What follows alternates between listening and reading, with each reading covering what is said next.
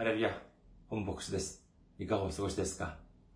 私は現在、日本群馬県にあります、伊香保中央教会に仕えております。教会のホームページ申し上げます。教会のホームページは、日本語版は japan.ikahochurch.com です。japan.ikahochurch.com こちらの方にいらっしゃいますと、教会に関するご案内、そして日曜礼拝の時のメッセージをお聞きになることができます。なお、日曜礼拝の時のメッセージは動画サイト、YouTube を通してもご覧になることができますし、ポッドキャストを通しても音声としてお聞きになることができます。次に、教会のメールアドレスです。いかほチャーチアットマーク gmail.com です。いかほチャーチアットマーク gmail.com こちらの方にメールを送ってくださいますと、私がいつでも直接受け取ることができます。そして、選挙支援としてご奉仕してくださる方々のためにご案内いたします。まずは日本にある銀行です。群馬銀行です。支店番号190、口座番号1992256となっております。群馬銀行支店番号190、口座番号1992256です。次に、韓国にいらっしゃる方々のためにご案内いたします。これは韓国にある銀行です。KB 国民銀行、口座番号07921-0736-251です。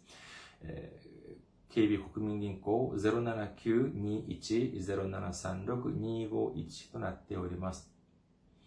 私どもの教会はまだ財政的に自立した状態ではありません。皆様のお祈りと選挙支援によって支えられております。皆様のたくさんのお祈り、ご奉仕、ご関心、ご参加お待ちしております。先週も選挙支援としてご奉仕してくださった方々がいらっしゃいました。ソン・ヒョンスさん、シム・ユソクさん、アン・ソンヒさん、イ・ジンムクさん、ファン・ソクさん、セ・ボムさんが選挙支援としてご奉仕してくださいました。ありがとうございます。本当に大きな励みになります。主の驚くべき祝福と溢れんばかりの恵みが共におられますようお祈りいたします。今日の御言葉を見てみます。今日の御言葉は、ピレモンへの手紙11節です。ピレモンへの手紙11節お読みいたします。彼は以前はあなたにとって役に立たないものでしたが、今はあなたにとっても私にとっても役に立つものとなっています。アメン。ハレルヤ。主を愛する方はアメンと告白しましょう。アメン。今日は皆様と一緒に役に立つ器というテーマで恵みを分かち合いたいと思います。今日見てみる聖書はピレモンへの手紙であります。このピレモンへの手紙というのは一章しかありません。それに25節までしかないとても短い本であります。だからといって聖書的な権威が他の本に比べて劣るとかそういうことは絶対にありません。聖書というのは、旧約は39冊、そして新約、新約聖書は、このピレモンへの手紙も含めて27冊、えー、計66冊の本で成り立っておりますが、その各々の本は、その長さとは関係なしに、すべて同じ権威が認められております。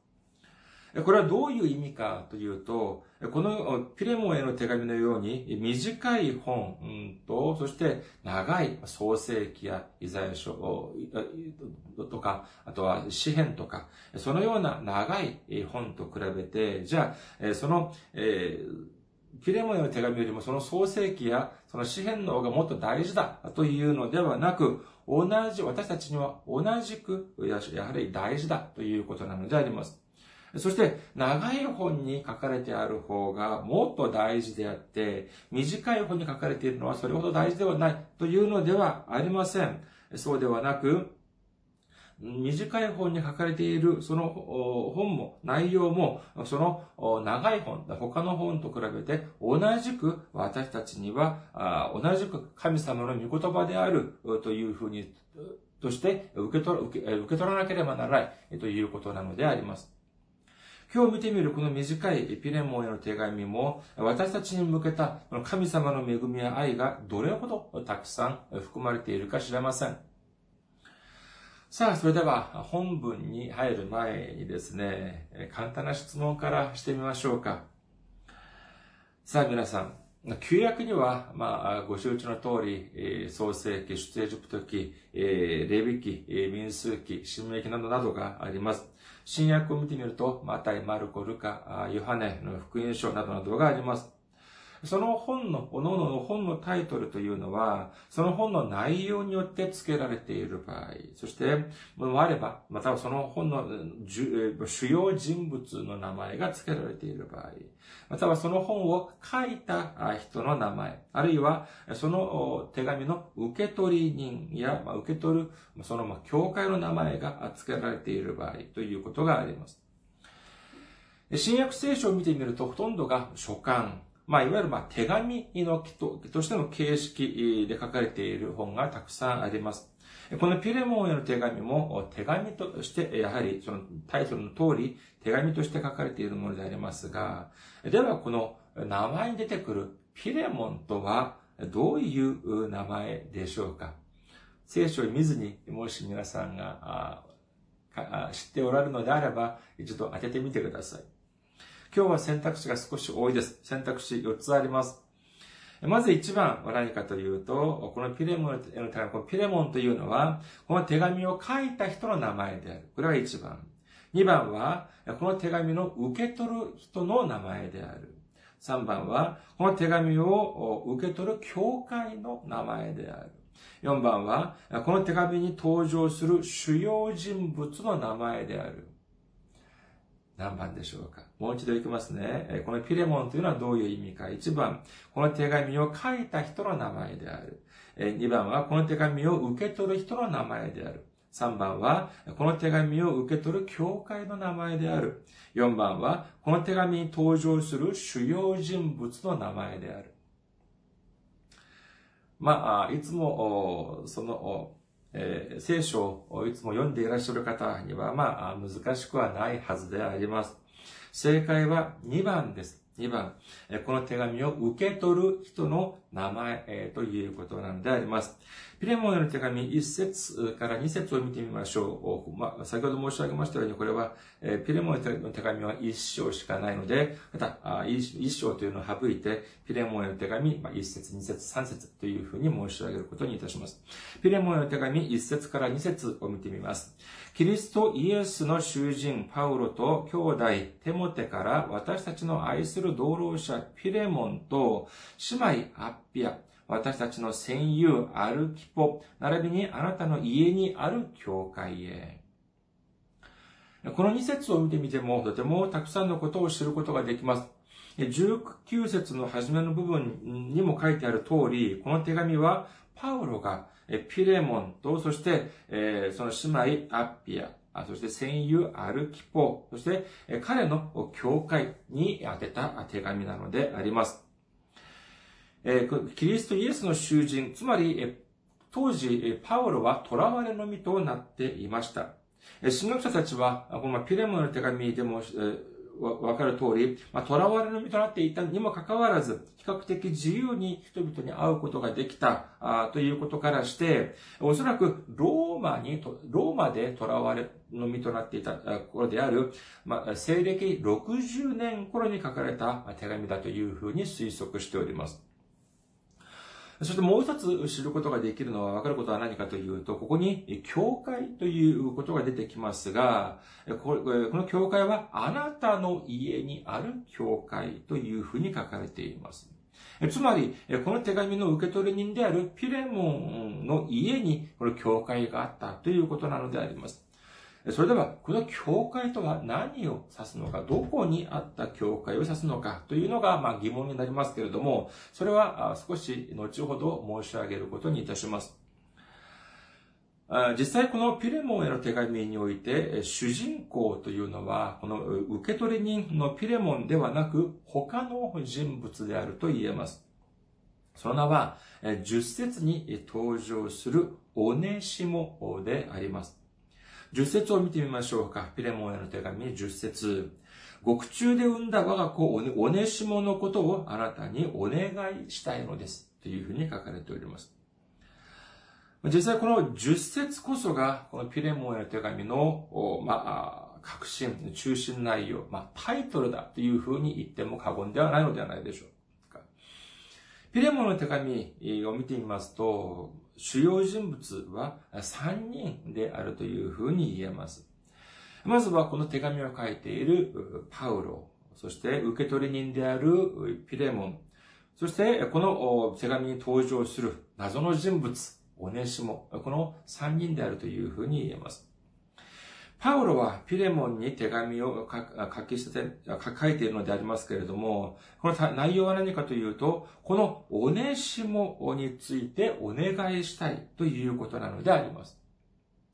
それではどのようなお願いなのかということを、まあ、パウロの言葉を直接聞いてみることにいたします。少し少し長いですけれども、11節から18節まで見てみることにいたします。フィレモンへの手紙11節から18節彼は以前はあなたにとって役に立たないものでしたが、今はあなたにとっても私にとっても役に立つものとなっています。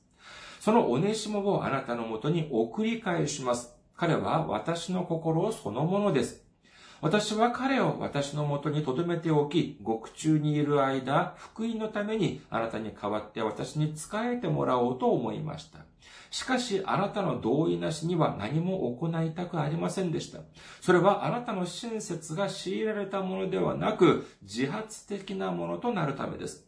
オネシモがしばらくの間あなたから離されたのは、おそらくあなたが永久に彼を取り戻すためであったのでしょう。もはや奴隷としてではなく、奴隷以上のもの、愛する兄弟としてです。特に私にとって愛する兄弟ですが、あなたにとっては肉においても主にあっても、なおのこと、そうではありませんかですから私が、ですからあなたが私を仲間のものだと思うなら、私を迎えるようにおねしもを迎えてください。もし彼があなたに何か損害を与えたか、負債を負っているなら、その請求は私にしてください。ここで大事な説は3箇所あります。12節、14節、そして16節だというふうに言えます。まずは12節から見てみましょうか。ペレモンへの手紙12節です。そのおねしもをあなたのもとに送り返します。彼は私の心そのものです。ここで、えー、あなたというのは、まあ、ピレモンでありますし、そして、えー、かえー、おねしも、おねしもということです。つまり、パウロは、えー、ピレモンに、えー、何て言ってるのかというと、おねしもを単純に送るというふうに言っておりません。そうではなく、送り返しますというふうに言っております。これはどういう意味かというと、これは、オネシモというのは、本来は、ピレモンの側にいた、ピレモンのところにいた人物ということを、私たちはそういうことを知ることができます。次に、オネシモについての関する、オネシモに関する記録の中で14節を見てみます。2番目、14節、ピレモンの手紙14節しかし、あなたの同意なしには何も行いたくありませんでした。それはあなたの親切が強いられたものではなく、自発的なものとなるためです。これを見ると少し妙ではありませんか？パウロがオネシモに何かをしてあげたいというのであれば、ただしてあげればいいものだと思いますけれども、それ以前に、このために、ピレモンの許しを得たい。ピレモンの同意を得たい。あなたの同意を得たいというふうにパウロは言っているのであります。ピレモンの同意なしには、オネシモに何もしてあげないつもりだというふうに言っております。言っております。これこれをとても妙に感じられる部分であるでしょう。これを、しかしこれを解く鍵はですね、16節にあると言えます。ピレモンへの手紙16節もはや奴隷としてではなく、奴隷以上のもの、愛する兄弟としてです。特に私にとって愛する兄弟ですが、あなたにとっては肉においても主にあってもなおのことそうではありませんかこれはどういう意味でしょうか？パウロはピレモンに何と言っているのかというと、オネシモをこれからはもはや奴隷としてではなく、奴隷以上のもの、愛する兄弟として迎えてください。というふうに言っております。それだけでなく、17節には、えー、その、私にではなく、おねしもに対して、私のように、私、パウロにするように、同じく、おねしもを迎えてください、というふうに言っているのであります。このような内容を総合してみると、神学者たちは次のように推定しております。オネシモというのは、ピレモンの奴隷であったということであります。しかし、彼が、そのオネシ、ピレモンの奴隷であったオネシモが、理由は定かではありませんが、そのピレモンから逃げ出してきたということであります。11節を見てみると、パウロが、以前はあなたにとって役に立たないものでしたが、と書いてあるのを見てみると、まあ、何か問題を起こして逃げ出したというふうに見ているようであります。その問題とは何か、どんな問題を起こしたのか、そしてどのような過程を経てパウロまでたどり着いたのかというのは、これはまあ知る由はありませんが、オネシモがパウロを通して自分をその我が子だというふうに呼ばれるくらい、本当に新しい人、信仰の人として生まれ変わったということであります。しかし、依然として彼の身分はピレモンの奴隷であります。それも主人から逃げ出してきたというのであれば、当時としてはこれはただごとではありません。その主人の心遺憾では、決心遺憾では、本当に、えー、無残な拷問を受けることもできますし、刑罰も受けることもできます。ましてや、命を奪う権限まで、その奴隷の主にはあったのであります。その主は自分のしもべを、自分の奴隷を殺すこともできました。けれども、しかし、一方では、その奴隷を解放する権限、つまり自由の民として彼を解放するという権限も、やはりその主には、主は持っていました。だからこそ、このパウロは、オネシモを自分のそばに置いておきたかったけれども、にもかかわらず、まずはピレモンに送り返すというのは、このような理由があったからなのであります。さあ、オネシモについてはある程度知ることができました。それでは、次の、次は、ピレモンという人物がやはり疑問になってきます。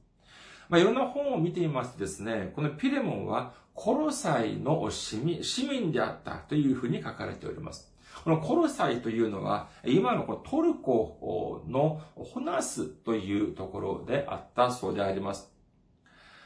えー、聖書を見てみるとですね、このピレモンという名前は他のところは全然全く出てきません。ただこのピレモンへの手紙のみ、このピレモンという名前は登場してきます。でもですね、このピレモンへの手紙には、このコロサイという名称が一度も出てこないんですね。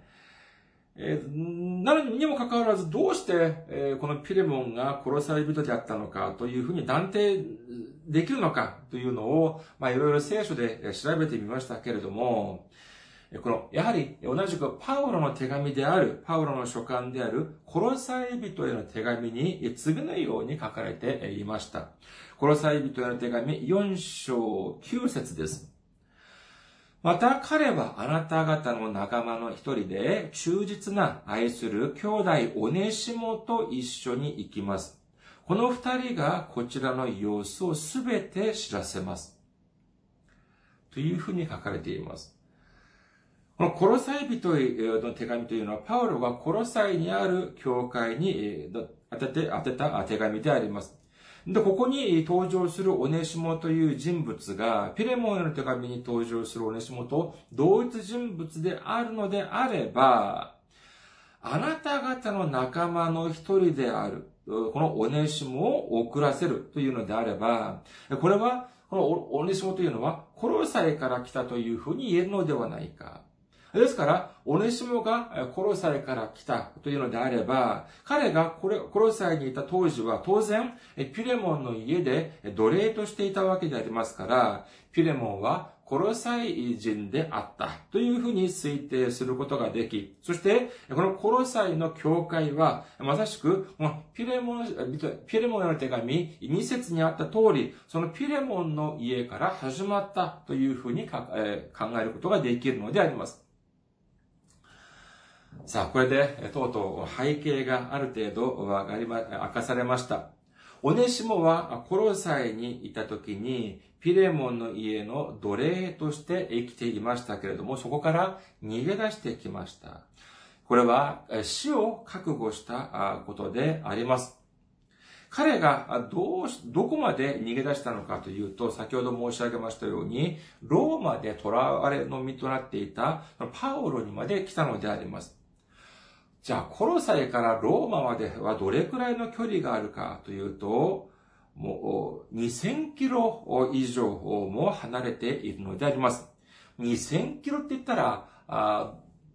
どれぐらいか、まあ、えっと、まあ、思い浮かばないかもしれませんけれども、2000キロというと、北海道の札幌から沖縄の那覇市までがだいたい2200キロぐらいあるそうです。で、それくらいの本当に、遠い距離を、彼、オネシモは逃げ出してきたということなのであります。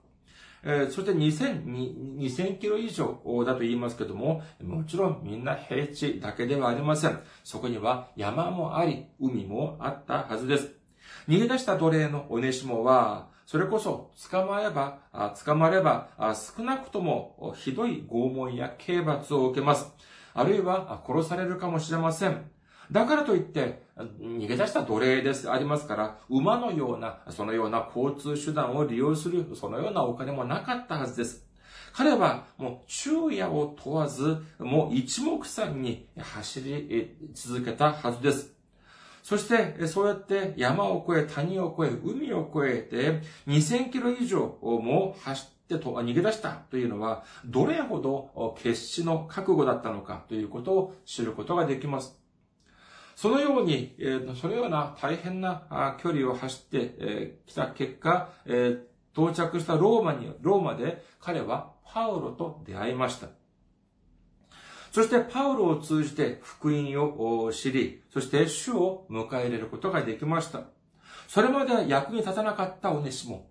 誰かの奴隷であり、そして逃げ出した奴隷でしかなかった彼の人生は完全に変わって新しい人となりました。使徒パウロから我が子という呼び名まで、えー、付けられるほど大きな信頼を得ていました。さあ、これからオネシモはこの手紙を持ってピレモンへと向かいます。それは決して嬉しく、楽しい、そのような足取りではなかったはずです。自分が死を覚悟してまでも走ってきたその道のりを戻っていくのであります。自分の命を奪うかもしれないその主人に会いに行くのであります。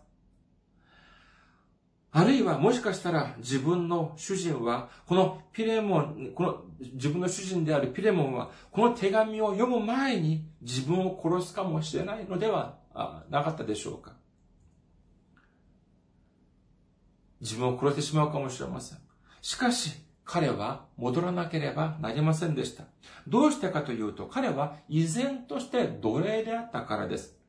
いくらパウロから信任を得て、得て、そして新しい人として生まれ変わったとしても、法的にはピレモンの奴隷であり、そしてその罪を許してあげる人は、許してあげることができる人は、ただ彼の主人であるピレモンしかいなかったからなのであります。オネシモは自分の命ほど大事である、そのピレモンの手紙、ピレモンの手紙を手に、それを握りしめて命を懸けてピレモンへと行ったはずであります。今日の御言葉をもう一度見てみましょうか。ピレモンへの手紙11節彼は以前はあなたにとって役に立たないものでしたが、今はあなたにとっても私にとっても役に立つものとなっています。パウロが言うには、その昔のオネシモは役に立たなかった。が、しかし今は私、自分、私にとっても、つまりパウロにとっても、そしてあなた、ピレモンにとっても役に立つものとなった。というふうに書いております。だからこそ彼の罪を許して、これからは奴隷ではなく、それ以上、信仰の兄弟として、そして、え同労者として迎え入れてください。このようにピレモンにお願いをしているのであります。それでは、役に立つというのはどういう意味かというのを一度見てみることにいたします。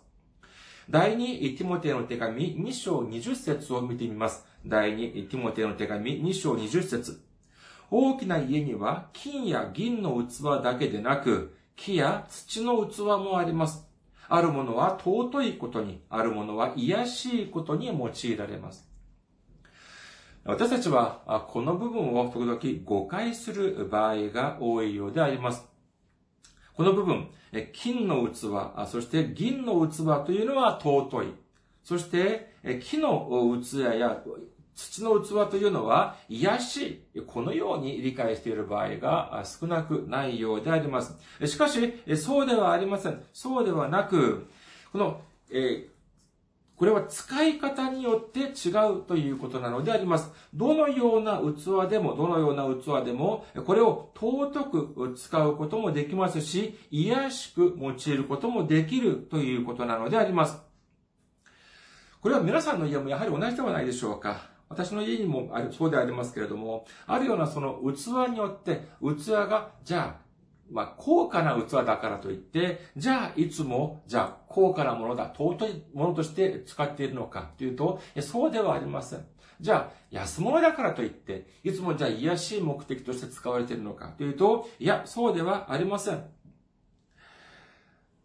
まあ、高価なコップや高価な器は、まあ、まあ、まあ、もらい物です、いただき物ですけど、まあ、ありますけれども、えそのような器ってなかなか使う機会はあまりないようであります。いくらまあ、その素晴らしいと言って、まあ、高価だと言って、そのような器を使う料理ってなかなか家で作って食べることってそうは、そうめったにあるものではありません。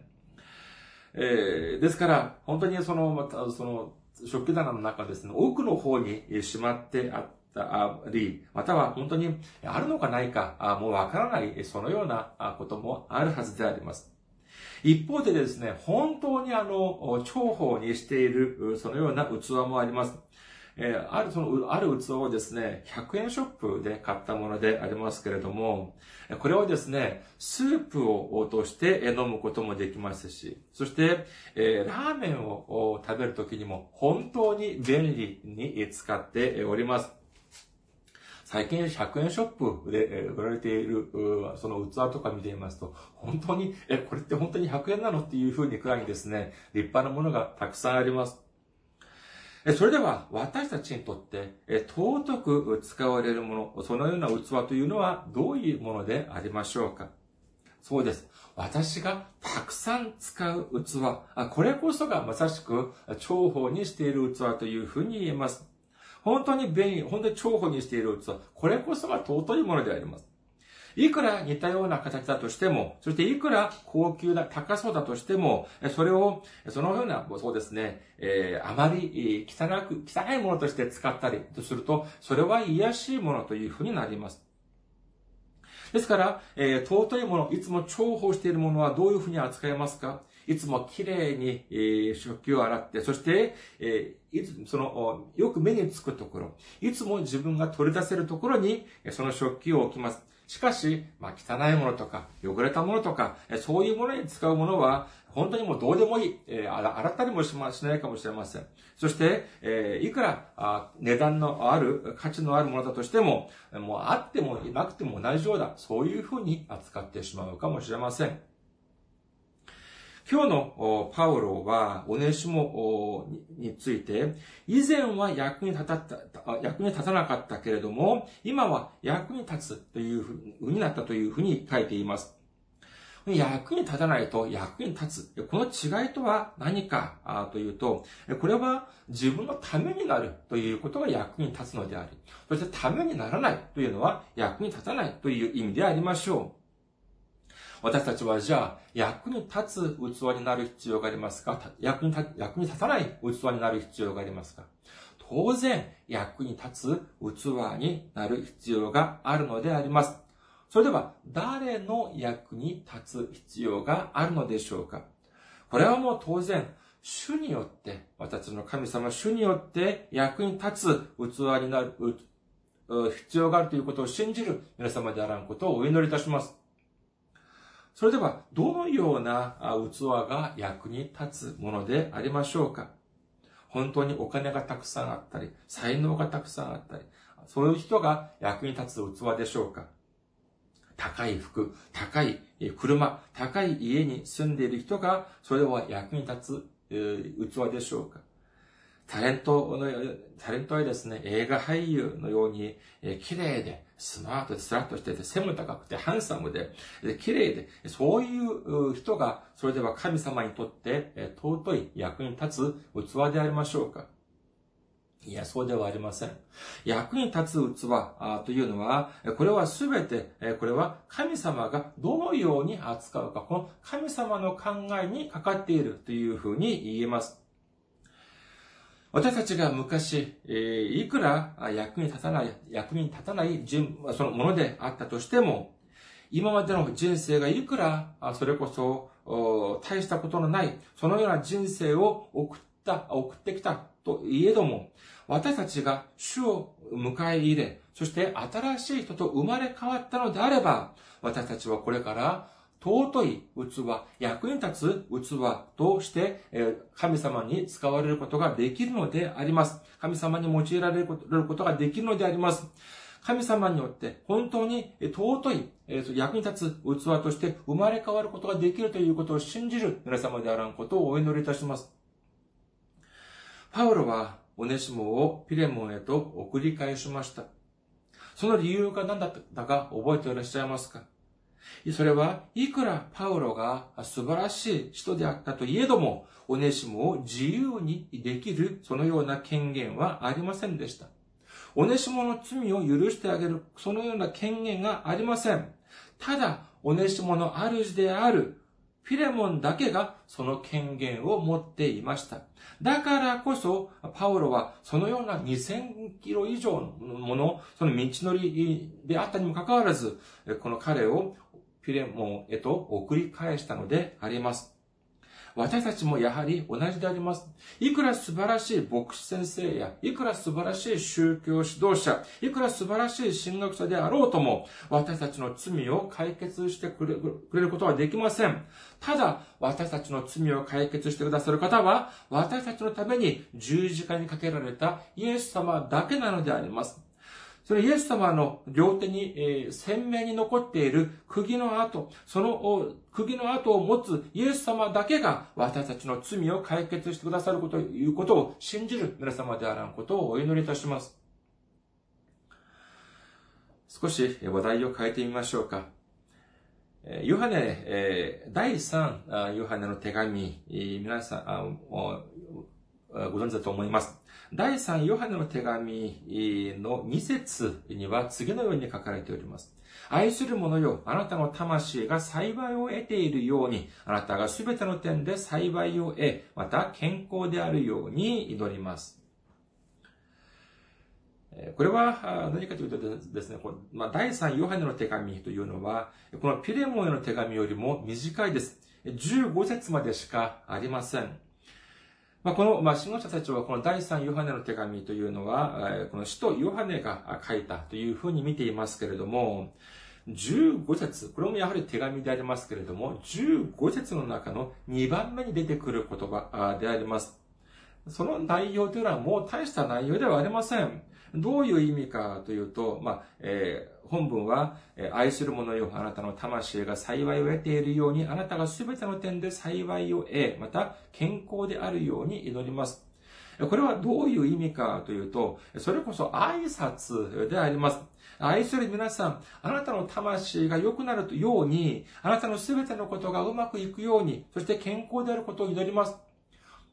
これって、鳥ってそんなに特別なことでしょうか？いや、そんな特別なことではありません。しかし、この言葉がどういう力をどういう力となったのかというと、ああ、そうなのか。神様を信じる私たちの、その魂というのは、当然、えー、良くなる、幸いを得る。しかし、それだけでなく、私たちがこの世で、この世の中で生きているうちに、すべてうまくいくように、すべて幸いを得るというように、そして健康であるということ、そのことを神様は望んでいらっしゃるんだというふうに受け入れた人がいました。それが誰だったのかというと、えー韓国の純福音教会を建てた、チョ・ヨンギ牧師先生なのであります。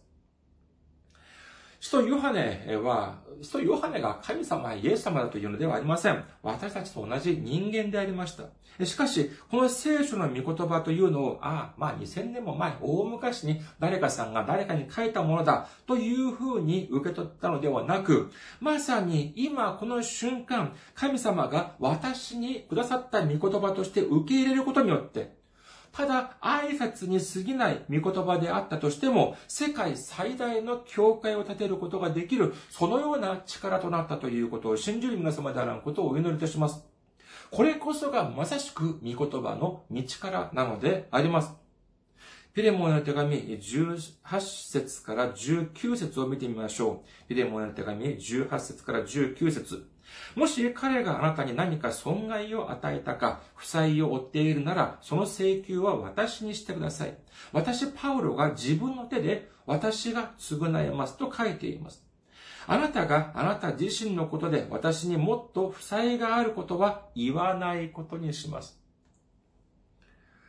これをまあどういう、これどういうことかというとですね、まあ、オネシモが、もし、ピレモン、あなたに何か過ちを犯したり、または、損害を与えたのがあれば、私がその損害を償います、賄いますというふうに言っています。しかし、ピレモンさん、あなたも私にもっと負債があるということ、言わなくてもあなた知ってますよね。こういうふうにパウロは今言っているのであります。今この御言葉どうでしょうか？ただ、パウロがピレモンに、という人に言った言葉、それだけでしょうか？この御言葉を見ますとですね、まるで神様が私に話されているような、私たちに話されているように聞こえませんか？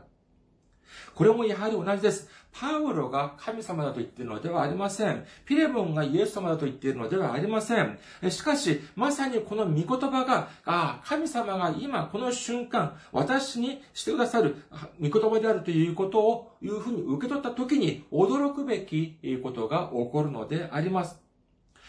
これは私たちが神様や私たちの隣人にどういうふうに接しなければならないということをおっしゃっているのであります。皆さん、皆さんも隣人からひどい仕打ちを受けたことがあるでしょう。悔しい思いをされたことがあるでしょう。はい、間違いなくあるはずです。私だってそのような体験があります。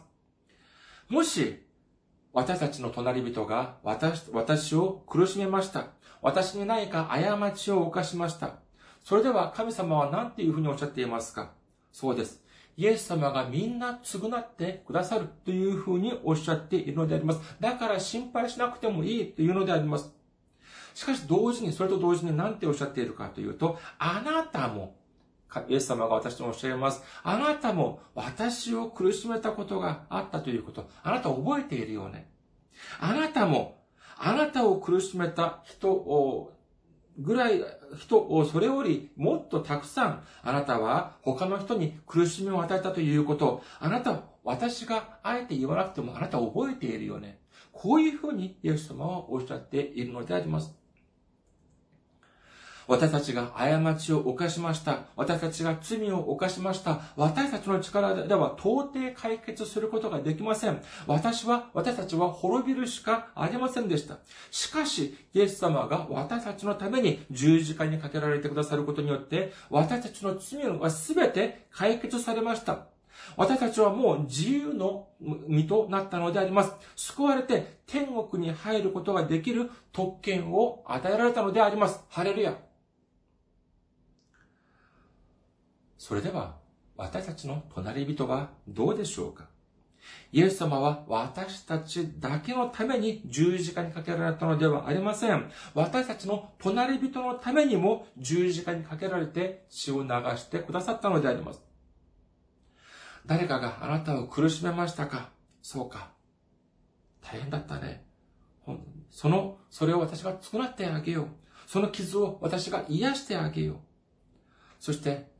その隣人をあまり憎まないでくれ。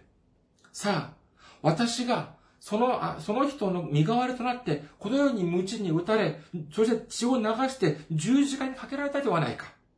だから私に免じて許してあげなさい。イエス様は今日私たちにこのようにおっしゃっております。このような神様の恵み、イエス様の愛を知ってこそ、私たちは遠く、尊く用いられる役に立つ器として生まれ変わることができるのであります。有益な、それこそ本当に役に立つ器としてなる、イエス様に用いられることができるのであります。私たちは限りない神様の愛、イエス様の愛を悟り、そして主によって尊く用いられることができる役に立つ器として生まれ変わることによって、主が注いでくださる滝のような祝福をすべて受けることができる皆様であらんことをお祈りいたします。ありがとうございます。また来週お会いしましょう。